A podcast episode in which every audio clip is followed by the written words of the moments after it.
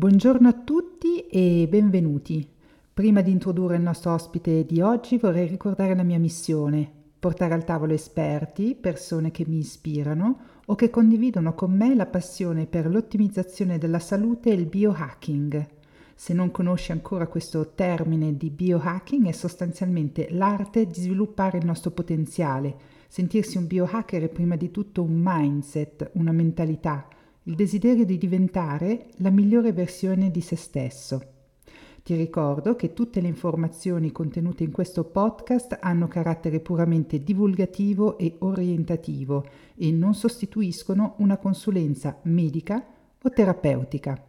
Se ti piacciono questi contenuti gratuiti che porto regolarmente in questo podcast, puoi sostenerlo cliccando il pulsante Segui su Spotify o sulla tua piattaforma preferita.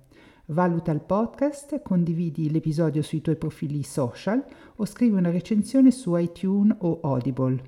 Un altro modo per sostenere questo podcast è quello di fare una donazione. Trovi tutte le informazioni sul mio sito thehappyfew.com. Oggi parleremo di sport come scuola di vita con Dominique Giesing. Dominique è stata una grandissima sciatrice svizzera campionessa olimpica in discesa libera a Sochi nel 2014. Ha studiato fisica al Politecnico di Zurigo, ha superato l'esame per la licenza di pilota privata nel 2011, completato la sua formazione in aviazione e ottenuto la licenza di pilota commerciale nel 2019. È ambasciatrice, portavoce e delegata del Consiglio di Fondazione dell'Aiuto Sportivo Svizzero Accompagna sua sorella Michelle Giesing nei suoi appuntamenti sciistici più importanti. È coinvolta come relatrice in molti eventi con il suo storico psicologo sportivo, il dottor Christian Marcolli, scritto il suo primo libro Make It Happen, seguito da un secondo libro The True Athlete, che è stato tradotto anche in italiano. Buongiorno Dominique e benvenuta. Buongiorno. Grazie mille per aver accettato questo mio invito, sono veramente molto emozionata ed onorata ad averti qui con noi oggi perché mh, per me sei una grande fonte di ispirazione. Oggi ci racconterai un po' eh, la tua vita e come, così, hai, come approcci eh, la tua quotidianità. Ci puoi raccontare la tua infanzia, quando è nata la tua passione per lo sci alpino e quando hai sentito il desiderio di diventare un atleta professionista? Eh, per me questa idea di sciare al più alto livello era sempre molto, molto vicino dal mio cuore. Da piccola sono sì, davvero innamorata dello sci, dell'inverno, del freddo, di tutto. Allora era così logico per me di, di andare questa strada di, di fare questo soggiorno. Mm-hmm. E da piccola sei, sei, cresciuta in un ambiente protestante, ma già in giovanissima età ti sei interessata alla letteratura buddista. A 13 anni sei entrata nel collegio di Engelberg, un istituto cattolico gestito da monaci, Guardandoti indietro, quanto importante è stato questo background particolare nella tua vita e come ti ha influenzato? Eh, penso sono sempre stata un, una bambina che ha riflettato tanto su, sulle grandi domande, no? Del, da dove siamo, perché siamo qui. E dopo logico di interessarsi per, la, per le religioni, eh, diverse culture, diverse risposte. E, sì, devo dire che di andare in scuola in un monastero è stato per me un po' strano per cominciare perché non era lì eh, super convincato di questo sistema, di questa idea di, di della religione cattolica, di monasteri, di frateri e tutto questo. E dopo ho davvero dovuto cambiare idea perché questi fratelli che erano i miei professori sono state persone straordinarie, persone che mi hanno proprio insegnato così tanto, ho imparato ma proprio quasi la vita da loro. Um, mi hanno anche mostrato mondi fuori dello sport, dello ski e sono super contenta che, me, che, che mi hanno aperto questi mondi. No? Mm-hmm. Uh, dopo anche ho visto un, una possibilità di, di vivere uh, la nostra cultura, la nostra religione in un modo molto moderno, in un modo che fa molto senso per me e così era anche un po' sì, trovare la pace con eh, la mia cultura, no? con, con la mia religione. Mm-hmm. Quindi prima sei andata così per conto tuo a esplorare mondi più lontani e poi hai scoperto che in realtà anche mh, qui da noi mh, si può trovare appunto della spiritualità eh, forse diversa, ma applicandola ad altri magari principi, a una cultura diversa, corretto? Sì, assolutamente, assolutamente. C'è così tante cose positive, cose etiche a fondo nella religione cristiana e, e che, che, sono molto vicino del mio cuore e che secondo me è anche importante di, di viverli eh, e di non dimenticare qualche volta, certo che c'è cose che, che erano fatte male, che c'è cose che, che, vi, che, tutti devono cambiare no? in questo sistema e, e, e, non voglio neanche dire qualcos'altro, ma non dimenticare che c'è anche valore, che c'è principi che sono molto molto importanti per noi tutte come, come anche società. Mm-hmm, mm-hmm. E c'è una persona che ti ha particolarmente ispirato nel corso della tua formazione? Esatto, sì, e il Pater Leonard era il mio, uh, come si dice, il mio professore di fisica e lui è una persona splendida, il più intelligente che conosceva prima di andare al Politecnico, mm-hmm. quello sicuro, e no, ma avevo così tanto fuoco per, per la fisica, per, per, la tecnologia e mi ha davvero insegnato questo anche e condiviso tutte, tutte queste emozioni con noi tutti, in matematica, in fisica. Era qualcosa che sì, era sicuro la ragione perché finalmente sono arrivato al, al Politecnico. Mm-hmm. Quindi era una persona che aveva un po' le, le risposte a, tut, alle, a, a, tutte le tue domande, o comunque una, una, maggior parte delle domande lui aveva così una visione che ti ha, ti ha ispirato. No, neanche quello, è, è, è, qualcosa che anche durante le mie studie, no? La fisica, sì, certo che cerchiamo risposte per domande, mm-hmm. ma penso che siamo tutti d'accordo e soprattutto uh, anche realistici che c'è mille, mille, mille più di domande che di risposte mm. e con ogni risposta che dai tre nuove domande si aprono. è qualcosa che, che, fa la fisica così interessante, no? Mm. E Pat Leonard era proprio una persona così, no? Che amavo queste domande, che amavo anche di non avere qualche volta le risposte, ma di trovare, di cercare, di, di sì, proprio vivere questa curiosità eh, ma anche di sempre essere umile, no? Verso l'universo siamo così piccoli e non abbiamo nessuna idea, proprio nessuna idea. Uh, e questo era sempre qualcosa che, che mi piaceva e che mi tocca. Mm. Eh sì, io appunto non ti conosco personalmente, però dall'esterno, ascoltando anche eh, storie che così hanno te come protagonista, ho proprio sentito tanta umiltà e tanta integrità. Mm, probabilmente viene anche da questo aspetto di che sai molte cose ma sai anche di non sapere e probabilmente relativizzi anche il tuo percorso o i tuoi successi, immagino, forse con, questo, con questa tua mentalità.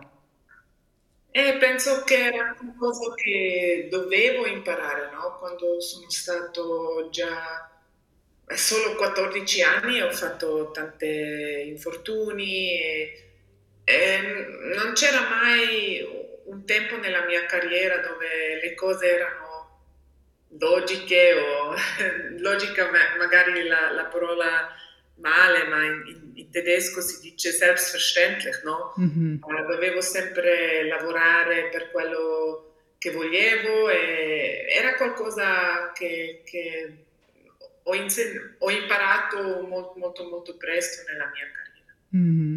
Eh, parliamo appunto della tua carriera, sei una vera fuori classe con uno spirito da leonessa. La tua carriera, come appena detto, è sciistica, è stata costellata fin da giovanissima da molti infortuni, ma eh, quello che ti caratterizza è che appunto non hai mai mollato e hai raggiunto l'oro olimpico ai giochi olimpici di Sochi nel 2014.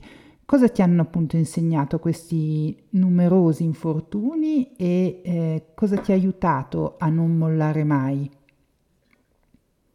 Ah, gli infortuni erano proprio difficili, chiaro, tantissimi, nove, eh, nove operazioni nelle ginocchio, soprattutto quando era giovane, già 5 prima di essere 19 anni è mm. chiaro che non è l'ottimo, ma all'altra parte mi hanno anche insegnato che è proprio quello che voglio nella mia vita, che lo sci è il più importante, che sono innamorato al massimo, che sì, certo, dopo ogni infortunio mi chiedo è proprio quello che vuoi, è proprio quello che che, che sei fatta e, e la, la, risposta era sempre sì. Mm-hmm. Sì, sì, sì, sì. E così eh, è chiaro che, che, lo vuoi fare e che, che per, per, me era sempre chiaro che è, è questo la mia vita, è questo che, che voglio fare nella vita e, e magari l'unica cosa che era un, positiva da tutti gli infortuni era che questa questa voglia e questo, questa certitudine di, di, essere fatto per lo sci era sempre presente. Mm-hmm. È bello.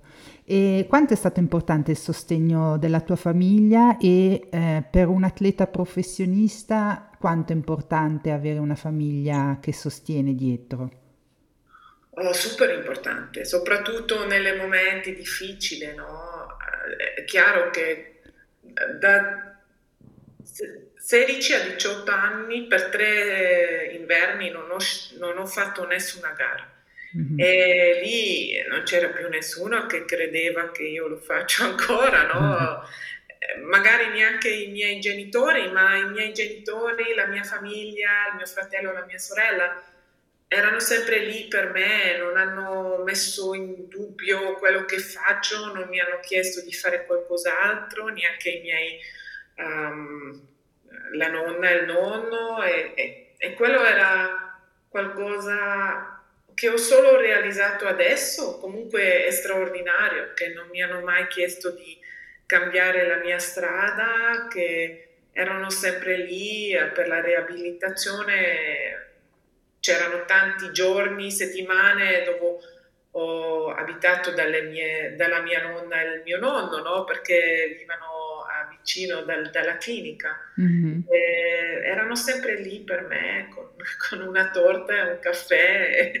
ecco, così era proprio qualcosa, sì, molto, molto geniale che, che mi ha lasciato fare la mia strada. Vede... È, è, è, proprio un, un aiuto enorme. Mm, si vede che ti hanno visto comunque molto determinata, immagino. Eh, penso sì. Quello sì.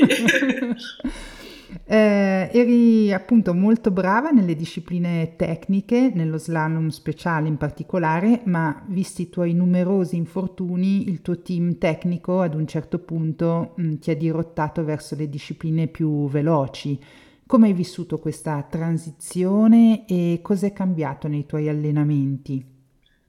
Era una transizione un po' pazza, ma anche la la sola possibilità che mi ra- rimaneva, no? mm-hmm. già, avevo già 19 anni, ultimo anno di juniore, sapevo che devo vincere gare e non ho ancora fatto nessuna gara, allora come vincere con stessi, eh, l'ultimo numero? Mm-hmm. Il slalom è gigante, non è possibile, non è possibile di vincere con numero 130, no? Mm-hmm. normalmente hai questi 2, 3, 4 anni per proprio ogni mese fare un piccolo passo nel, nel start list mm-hmm. e io non avevo più quel, quel, tempo perché sono stato sempre in ospedale.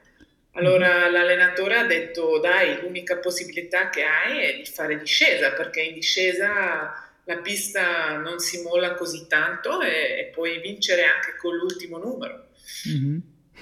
E allora ho fatto quello, ma, ma, per essere giusta non avevo nessun, nessun'idea, no? Mm-hmm. È, è, stato proprio matto, no? Sono, sono, ho sciato, ma non, non, avevo neanche allenamento su questi sci lunghi. La, la, prim- la, seconda gara della mia vita già sul podio, la seconda discesa, mm-hmm. eh, doppio fatto campionessa austriaca, era la quarta discesa della mia vita contro tutti le atleti Coppa di Mondo. Mm-hmm. E dopo certo che mi hanno messo in questa, questa, squadra di velocità, dopo mi hanno messo in Coppa di Mondo velocissimo, ma per guard- guardare indietro era proprio fuori testa, la quinta discesa della mia vita che ho fatto. Mm. Era una Coppa di Mondo. Incredibile. È e... proprio pazzo, no? La decima gara discesa della mia vita era un podio in Coppa di Mondo. Incredibile. E le tue colleghe, quando ti hanno visto arrivare, chissà che faccia hanno fatto? Cioè, penso che loro che erano lì da un po' eh, in quella disciplina, immagino che erano sorprese anche loro, più di te forse. E certo, e non erano neanche contenti, chiaro, mm. perché io senza allenamento, senza tutti che dicono sempre hai bisogno di, di esperienza sulla velocità, BBB, e io sono stato lì eh, ogni gara quasi nelle top 10 in discesa e non aveva nessuna idea che cosa che faccio, no? Mm-hmm. Ogni gara un altro tecnico perché non avevo neanche un contratto di Coppa di Mondo, neanche un tecnico che si occupava di me e, e comunque era sempre lì davanti, no? E, è stato un tempo proprio folle quando guardo indietro. Mm. Quindi... È chiaro per me era un po' strano perché anche gli allenatori non erano così contenti, no? perché non erano allenatori miei. Hanno fatto lavoro con tutta la squadra tutta l'estate, dopo sono arrivato io e, ed era più, più, veloce che tutti e, e non, non, non, era così bello, no? Mm-hmm. Per me questa, questa, ambi- questa ambiente mi ha fatto rischiare ancora di più perché io pensavo non era ancora abbastanza no? mm-hmm. per essere amata, per essere parte di questo gruppo. E dopo sì, rischiato troppo da nuovo infortunio, eh, certo che non era il massimo, ma alla mm-hmm. fine era l'ulti- l'ultima strada che mi rimaneva dopo tutti questi infortuni. Incredibile, quindi il sognare in grande ti ha comunque fatto prendere dei rischi, ma alla fine il tuo destino è, è arrivato, insomma. sì, si può dire così, esatto. E, ehm, tu hai sempre tenuto un diario nel quale riportavi i tuoi pensieri e le tue emozioni. Perché hai deciso di iniziare a scrivere un diario e in cosa ti ha aiutato? Ah, c'era per me è sempre importante di qualche volta scrivere giù le mie pensieri, anche per rilasciare eh, questi, quasi per, per chiudere un, un, giorno, per chiudere una episoda, per chiudere una gara, per chiudere emozioni. Mm-hmm. E dopo l'altra parte del diario era molto tecnico anche, dove ho sempre scritto che cosa ho fatto, che, le sci che ho usato, um, come mi sentivo e dopo anche quelli giorni importanti dove tutto è andato bene, perché la realtà era che io mi mancava anni, anni, anni di, di, allenamento, di esperienza e così ho sempre detto dai, devo trovare un, un modo di fare quello che faccio adesso super efficiente mm-hmm. e, e, devo sempre prendere il massimo da ogni giorno perché altrimenti non lo fai più, no? Mm-hmm, mm-hmm. E la, la, mente immagino che in questo processo eh, è stato anche mm, una chiave di svolta, perché spesso appunto eh, è il peggior, si dice che è il peggior nemico di un atleta professionista. Nel tuo diario inserivi spesso delle, delle citazioni, ne riporto una che mi ha particolarmente colpito, non permettere alla paura di prendere decisioni per te quali sono le strategie che hai trovato per gestire le emozioni e le paure che hai incontrato durante la tua carriera? E c'erano diversi, uh, ogni, ogni, uh, dopo ogni infortunio era un po' una situazione diversa. Mm-hmm. c'era il mio allenatore mentale, dottor Marcolli, che mi ha aiutato enormemente di trovare nuovi modi, perché qualche volta le, le cose vecchie non funzionavano più, ma eh, penso una parte era sempre per me di sfrontare queste paure, di, di sfrontare le dubbi, ehm, di trovare un modo di vivere con questi pensieri, perché non è possibile di dire eh, adesso non hai più questi pensieri, no? Certo. eh, non funziona. E per me era sempre anche importante di trovare il positivo. E una cosa anche quando lavoro con la Michelle, che io dico sempre, dai, è una cosa molto importante che lei qualche volta non rischia. Mm-hmm. Perché sì, perdi una gara, ma non perdi un anno. Certo. e, e, questo nello sci che, che, è una cosa che non c'è tanti allenatori che sono d'accordo con me, ma io dico è anche importante di, di ascoltare le tue le tue istinti, di ascoltare i tuoi pensieri, c'è, c'è proprio dei rischi e delle paure che sono reali. Lo sci è super, super pericoloso mm-hmm. e non è strano di avere paura di andare a 140 Uh, eh, su una pista di ghiaccio uh, con delle curve 5 metri vicino da, da, da, dal, fuori, dal fuoripista, no? Mm-hmm. E, è normale, è umano, sì. è anche importante di avere paura di quello, perché altrimenti eh, non sorvivi, no? Sì. E, e, questo penso era sempre qualcosa di importante di accettare che queste paure sono eh, umane, che sono normali, che sono anche importanti, e dopo comunque di trovare, vivere e, e di trovare fa, eh, un modo di di anche magari avere un po' di spazio senza, senza queste paure, no? Cioè,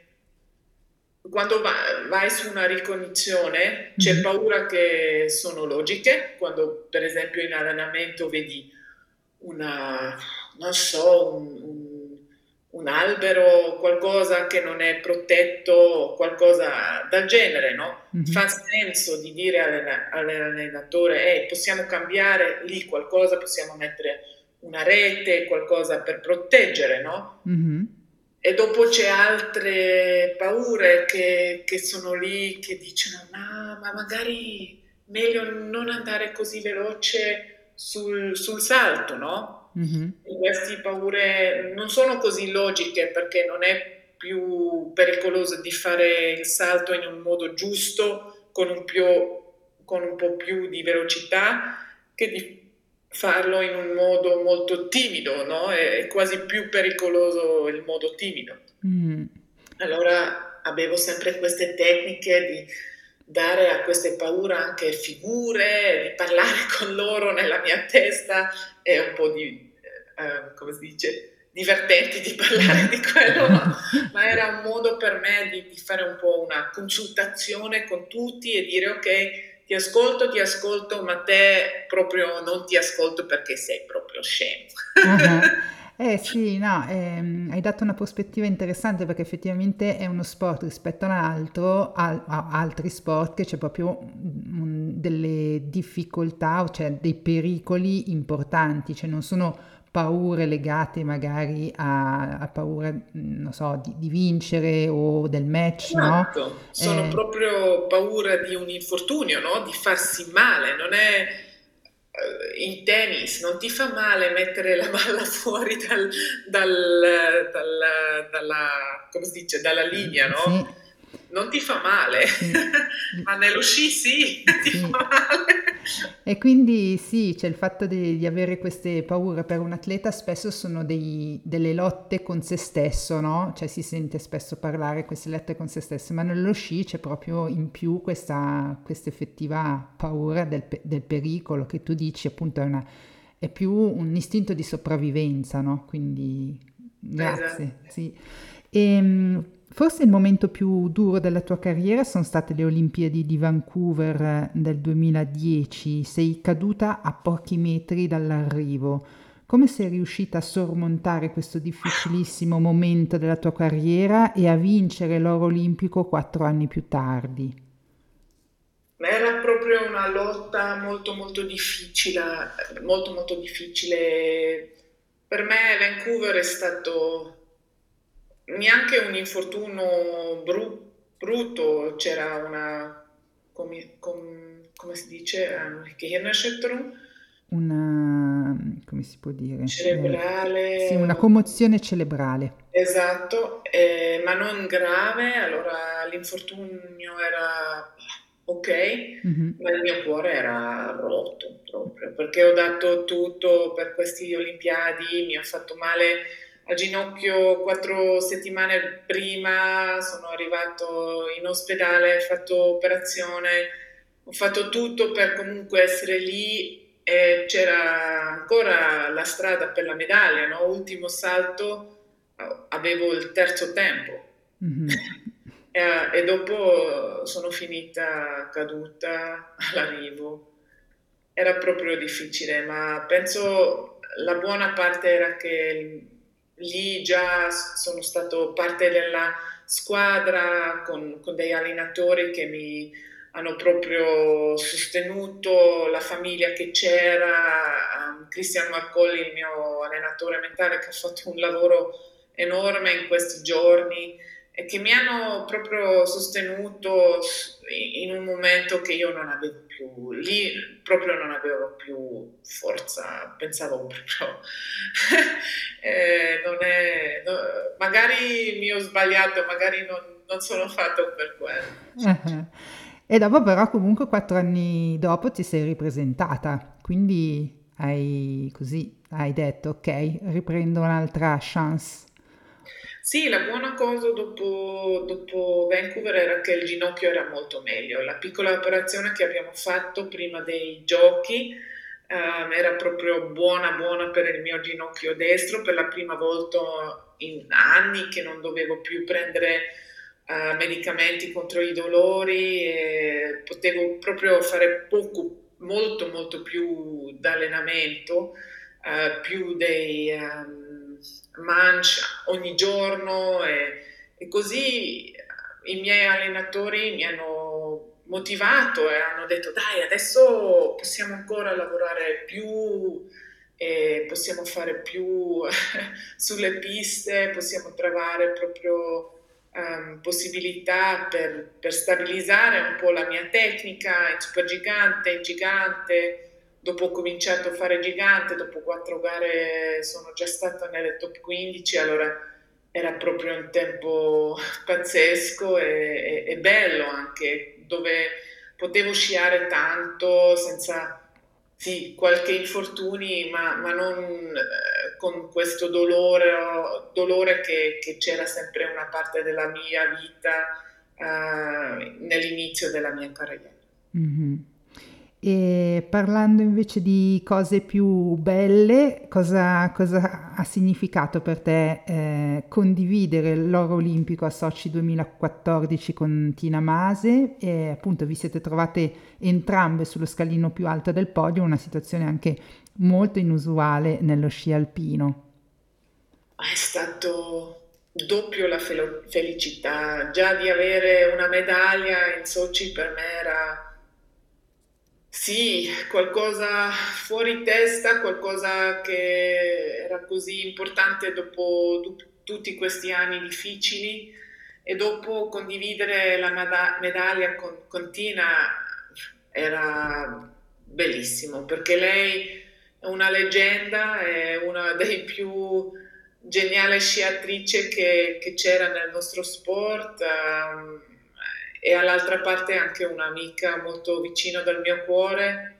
E normalmente nello sci momenti, le, i momenti di, di, vittoria sono qualche volta anche momenti molto di, di solitudine. Mm-hmm. Um, invece questa volta c'era qualcuno a parte di me che avevo esatto le stesse emozioni e è qualcosa che non viviamo tanto e quando si vede per esempio adesso l'Argentina mm-hmm. dopo i campionati mondiali e condividere queste emozioni con così tanta gente è qualcosa che deve essere enorme, no? Mm-hmm. E da noi già di essere in due è qualcosa super spettacolare. Eh, immagino. Hai parlato appunto di, di, solitudine. Sono molti i momenti di solitudine nella vita di uno sportivo professionista di una appunto disciplina individuale. Come si convive con la solitudine? È la, è la solitudine che fortifica un atleta ehm, oppure appunto è qualcosa ancora di diverso e come eh, cosa ti ha insegnato anche questa solitudine? Penso per me è una parte del mio carattere, um, una parte che non tante persone conoscono, mm-hmm. ma è, è, molto importante di essere anche da sola qualche volta per me. Le, le, sfide enormi mi sono battuta quasi sempre da sola e questo è anche una, una forza che, che so che io sa che la ho, mm-hmm. ma, ma, sì, è, è, qualcosa un po' diverso di un, un sport eh, di, di, di, squadra, è, è chiaro. Eh, nel nostro sport eh, fa parte de, della vita, ma dopo per esempio quando sono arrivato al Politecnico mi ha aiutato enorme no? di sapere ok, lo posso fare da solo, ho questa forza anche da sola di, di, di proprio sorvivere un, un, un, challenge così enorme, no? E, mm. e questo era eh, è qualcosa che ancora adesso è, è, è, mi dà tanto sicurezza, sicurezza nella vita. Sì. Mm-hmm. E tu una curiosità, ehm, pratichi mh, dei, delle tecniche di respirazione o di meditazione, cioè ehm, hai così eh, approfondito quel, quel, mondo dove appunto mh, quotidianamente hai delle pratiche dove rimani eh, con te stessa e dove sviluppi anche un certo tipo di consapevolezza o mh, non è qualcosa che hai sperimentato? Sì, sì, è qualcosa molto importante nella mia vita. Um, c'è, c'è fase dove proprio ogni giorno uh, sono lì per 15-20 minuti um, di meditazione, qualcosa del genere. Mm-hmm. Uh, c'è fase dove non trovo il tempo, ma normalmente sì, uh, fa sempre parte de- dei miei rituali quotidiani. Uh, era qualcosa dopo, dopo la carriera che pensavo, dai, adesso puoi uscire tutte queste cose di ogni giorno fare quello, quello, quello, tutte queste ritme, no? Mm-hmm. Ma non mi facevo così bene, no? Mm-hmm. allora dopo un mezz'anno ho detto magari meglio tornare in questi ritmici eh. uh, perché no, è qualcosa per me importante anche muoversi, uh, c'è, c'è, ancora uh, qualche, qualche cosa ogni giorno di ginnastica per le ginocchia, per, per tutto il corpo che faccio, è, è qualcosa che, che mi fa che mi fa iniziare ogni giorno diverso. E quando non trovo, e, e, non è la buona parola perché normalmente c'è sempre tempo per 15 minuti, no? Mm-hmm. Uh, qualche volta pensi, ah, oggi no, dormire ancora un, più, un po' di più, ma, ma, sono sempre questi giorni che sono molto più difficili che gli altri. Mm-hmm, mm-hmm. Sì, capisco. E, um, in parallelo alla tua attività sportiva d'elite hai voluto studiare appunto fisica e hai coltivato anche il tuo sogno di diventare pilota d'aereo. Come sei riuscita a conciliare tutte queste tue passioni? Non hai mai pensato che fosse un carico di lavoro eccessivo? E per me era sempre una domanda quando fare che fare quando, no? Um, ho già 37 anni, allora non è eh, stato che ho fatto tutto allo stesso tempo, mm. ho fatto la mia carriera, quando avevo gli infortuni ho fatto un po' più di lavoro per, mio, eh, per la mia licenza privata di pilota, dopo ho fatto questa licenza, c'era sempre un po' di tempo in estate per continuare a volare, per esempio nella notte, di fare piccoli moduli eh, per eh, la formazione eh, dopo commerciale per la pilota. E i studi sono proprio arrivato quando mi ho smesso dello sci. E a parte degli studi ho ancora finito ehm, la licenza commerciale ma ho anche fatto un break dentro il bachelor e il master per proprio finire la licenza commerciale, di fare altre cose. Allora c'era sempre un momento per una o l'altra passione e, e quello era importante eh, per me, penso. Mm-hmm. E dall'esterno, appunto, mm, tu, almeno le persone dicono, è comunque una persona che è riuscita a realizzare tutti i suoi sogni, sei, eh, sei stata appunto campionessa olimpica, hai un master in fisica, sei pilota d'aereo, Qual è un po' il segreto per riuscire in tutti i progetti che hai intrapreso? Eh, secondo te mh, mm, c'è solo il talento, la motivazione, la, la perseveranza o, o, c'è dell'altro? È soprattutto lavoro, mm-hmm. soprattutto lavoro, le piccole cose che fai ogni giorno che cambiano um, la vita dentro 5-10 anni e, e quello che, che, volevo dire anche prima, c'è sempre quell'aspetto di tempo che tante persone dimenticano no? quando vedono questi pochi e, e, e corti momenti di, di, um, di soddisfazione, di, di, di eh, vittorie, ma c'è 4-10 anni de- dietro di lavoro, di, di diluso, di infortuni e tutto e questo fa parte della strada anche.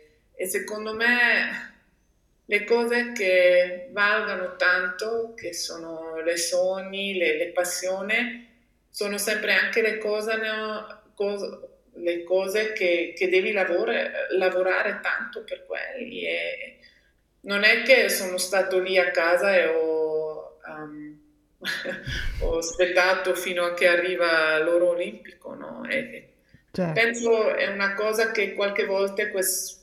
mi, mi, sembra un po' un'attitudine dal, dal tempo di dimenticare che sì, è bello di, di fare questi percorsi, ma c'è anche tanto lavoro, tanto, tanti tempi difficili de- dietro e dobbiamo essere pronti anche di, di fare questi soggiorni non così belli co- come i momenti bellissimi di, di Sochi, per esempio. Mm-hmm. Eh sì, le, le, persone in generale si vedono i successi, la punta dell'iceberg, ma non si vede cosa, cosa c'è sotto, no? E quindi forse è, quel, è, per quello che ci sono anche mh, meno persone che raggiungono quei livelli, proprio perché c'è, c'è tanto sacrificio e c'è tanta messa in discussione, no? mh, anche interna. Assolutamente. E, ehm, il 14 dicembre del 2014 sei stata eletta sportiva svizzera dell'anno e il 19 marzo del 2015 hai annunciato la fine della tua carriera. Ci puoi raccontare come hai vissuto questi due momenti importanti della tua carriera d'atleta? Eh, penso di essere atleta sportiva dell'anno era qualcosa di bellissimo ma proprio di essere lì con Roger era ancora più bellissimo, ah, per essere giusta. Um, dopo per me, già in ottobre 14, dopo l'allenamento d'estate, mio... ho sempre fatto una lista no, in ottobre mm-hmm. Tutte le cose che voglio cambiare l'anno prossimo, sì. um, ancora men- men- sulla mente, su sulla fisica, tutte cose che posso ancora migliorare, no? la tecnica, eh, il materiale. E in ottobre 2014 la lista era vuota. Mm-hmm. Allora per me era chiaro che l'ultimo anno della mia carriera era triste, mm-hmm. anche un po' perché amavo così tanto quello sport, il circo, la neve, questi anche tutte, tutte le voyaggi, no? Era così importante per me.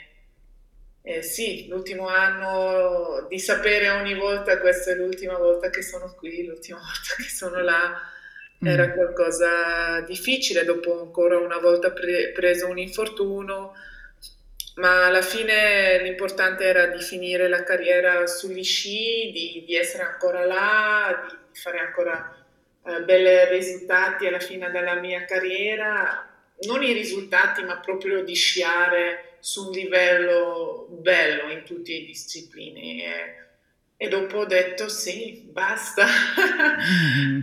il primo anno era bruttissimo, mi mancava così tanto, eh, ma è chiaro. Eh, sarebbe stato strano um, di non, non, avere queste emozioni dopo tutto che ho sacrificato, tutti i sacrifici che ho fatto per, per quel, questo sport.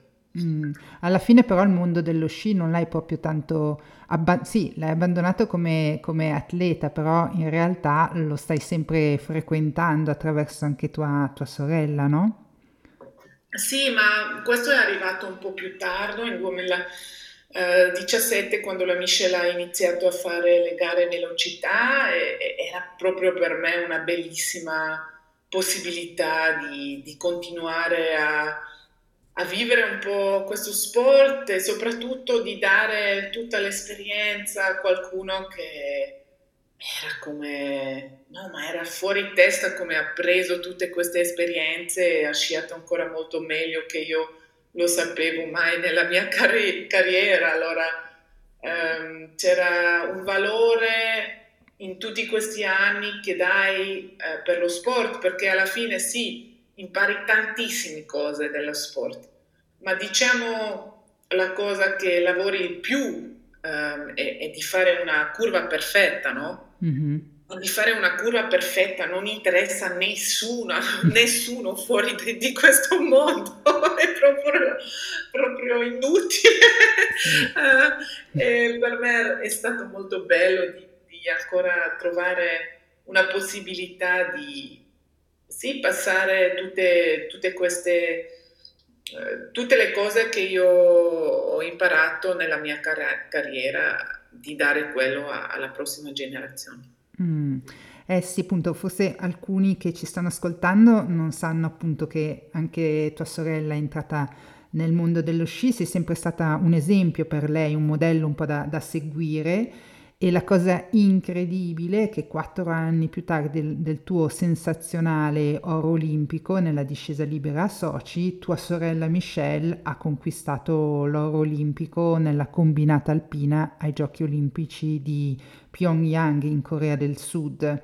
Ad assisterla appunto in veste di, di coach c'eri, c'eri tu e il suo psicologo dello sport, che era poi anche il tuo, il dottor eh, Christian Marcolli. Come hai vissuto appunto questo, questo successo e che ruolo hai avuto in questa bellissima avventura? Ci hai un po' anticipato dicendo che appunto hai, hai trasmesso a tua sorella ehm, la tua esperienza, le tue competenze nel circuito, no? È stato è straordinario, Pyeongchang, di essere lì quattro anni dopo e la Michelle che, che ha sciato così bravissima, dopo di vivere queste emozioni dall'altra parte è stato magari ancora più, più bello che il mio oro, no? Perché eh, sono stato così felice per lei e no, ha fatto un soccorso incredibile, no? già la discesa era così vicino di una medaglia e dopo in combinata eh, lasciato, ha fatto il slalom eh, più bene da tutto l'anno lì, eh, quasi lo stesso tempo che Michela in slalom. Mm-hmm. E questo è stato proprio fuori testa. E dopo, eh, sì, quest'anno ancora una volta, quattro anni dopo, due medaglie. E, e, è bellissimo di vedere che uh, hai avevo veramente la possibilità di lavorare con un'atleta straordinaria che, che ha un cuore enorme, eh, che ha, una, ha, un potenziale enorme e comunque che qualche volta è così, così fine, così emozionante, così diverso di me, no? È stato sì, sono stati anni bellissimi eh, dove potevo vivere quello con Michelle e adesso è così meglio che io sono mai stata che non c'è più niente che, che, posso, che posso, darla, ma, ma fa, fa, proprio um, molto felice di vederla prendere il suo soccorso e di fare la sua strada. È bellissimo. Appunto è un evento, penso, più unico che raro nella storia dello sport, che due sorelle conquistino ehm, beh, delle medaglie, perché appunto, come hai detto, ancora conquistate altre medaglie agli ultimi giochi olimpici in una disciplina individuale. Dopo questo straordinario successo avete deciso di scrivere un libro intitolato The True Athlete, il vero atleta perché esiste anche in, in italiano. Um, Qual è stato l'obiettivo di questo libro e qual è il messaggio che avete voluto trasmettere al vostro pubblico?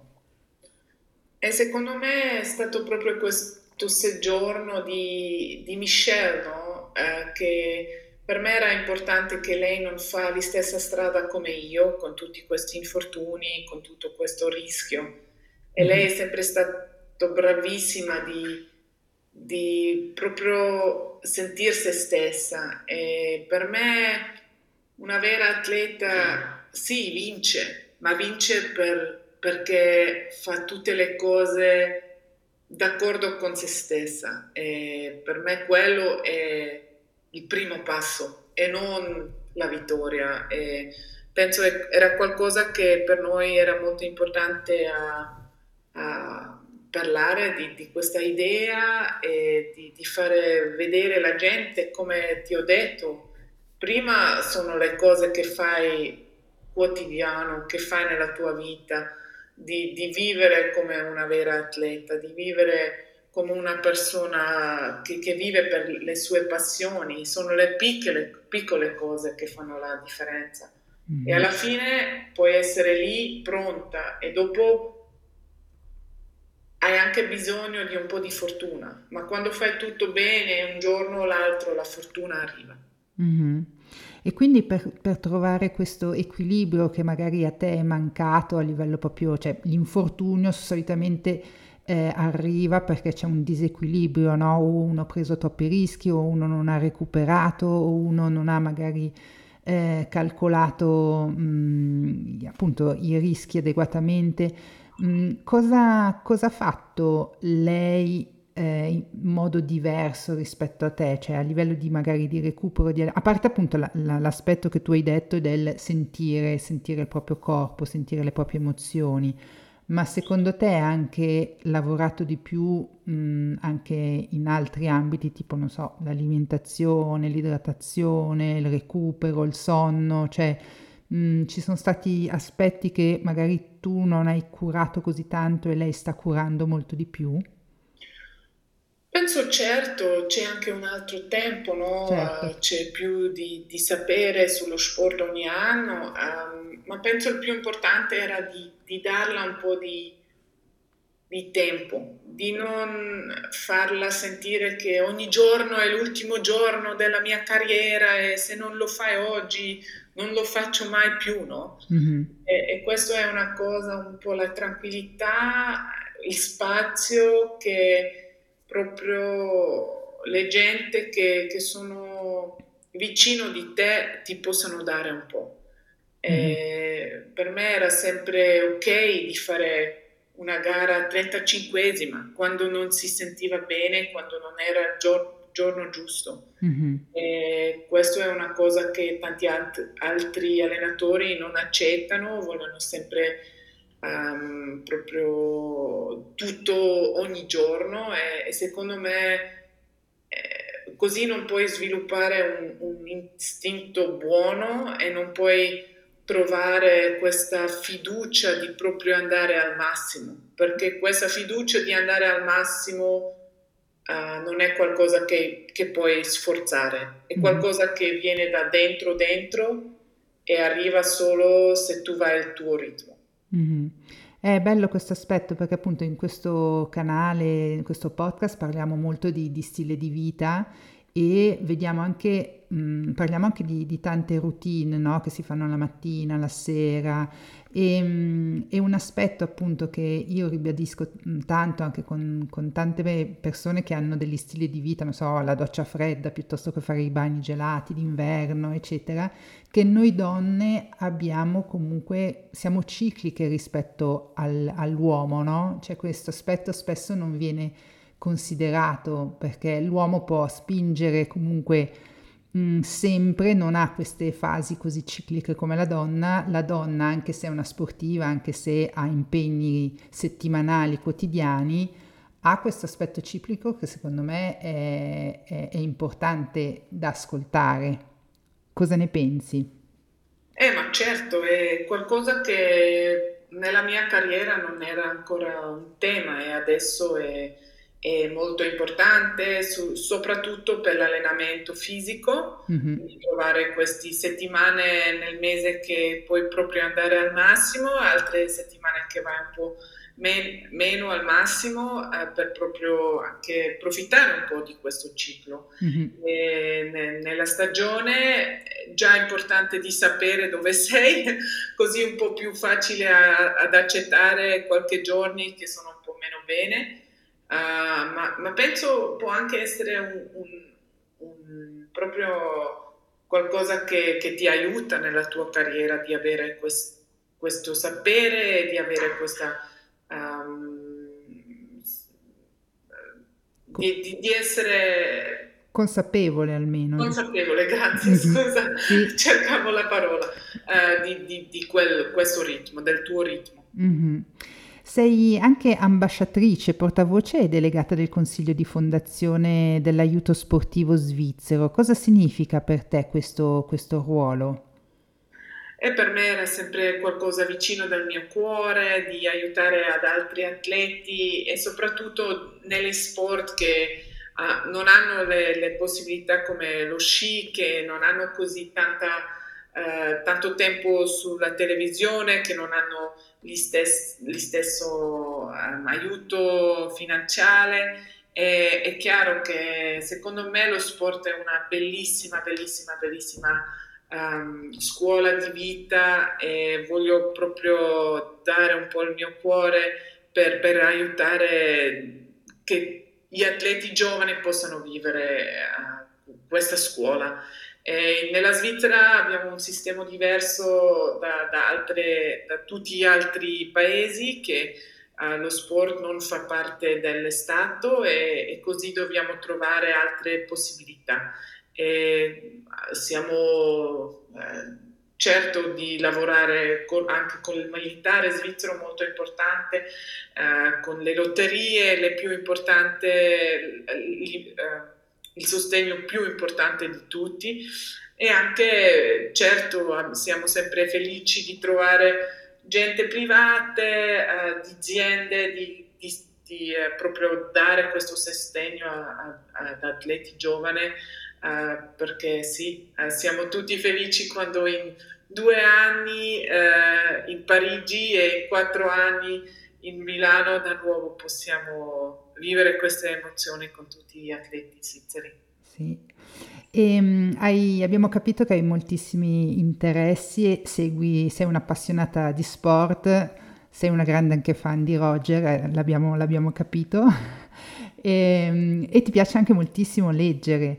Eh, qui un po' per, per, chiudere questa bellissima chiacchierata, ehm, hai uno o più libri che ti hanno cambiato la, la, vita o che ti hanno particolarmente ispirata e che vuoi così consigliare a chi ci sta ascoltando?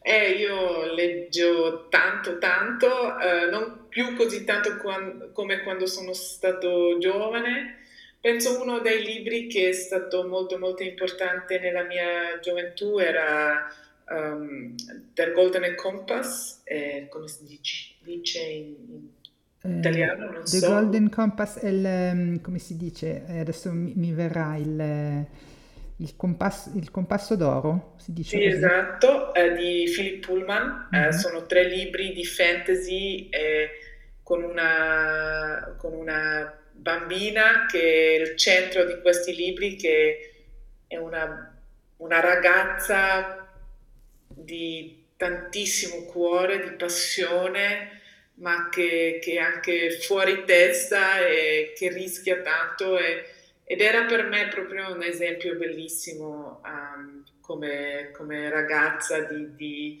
di trovare un po' un luogo nel mondo, no? Uh, allora questo è uno dei libri che mi ha insegnato quasi in più e dopo c'è tantissimi altri, um, fantasy chiaro, uh, il, come si dice, Signore degli, ane- degli Anelli, sì, sì Signore chiaro. degli Anelli.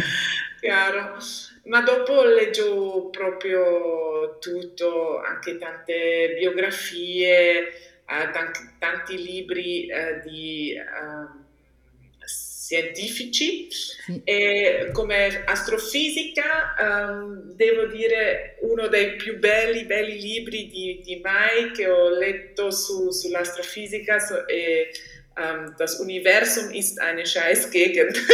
non so come tradurre in, in italiano, ma eh. un libro che è bellissimo sull'astrofisica e soprattutto uh, che è anche un libro proprio divertente al massimo.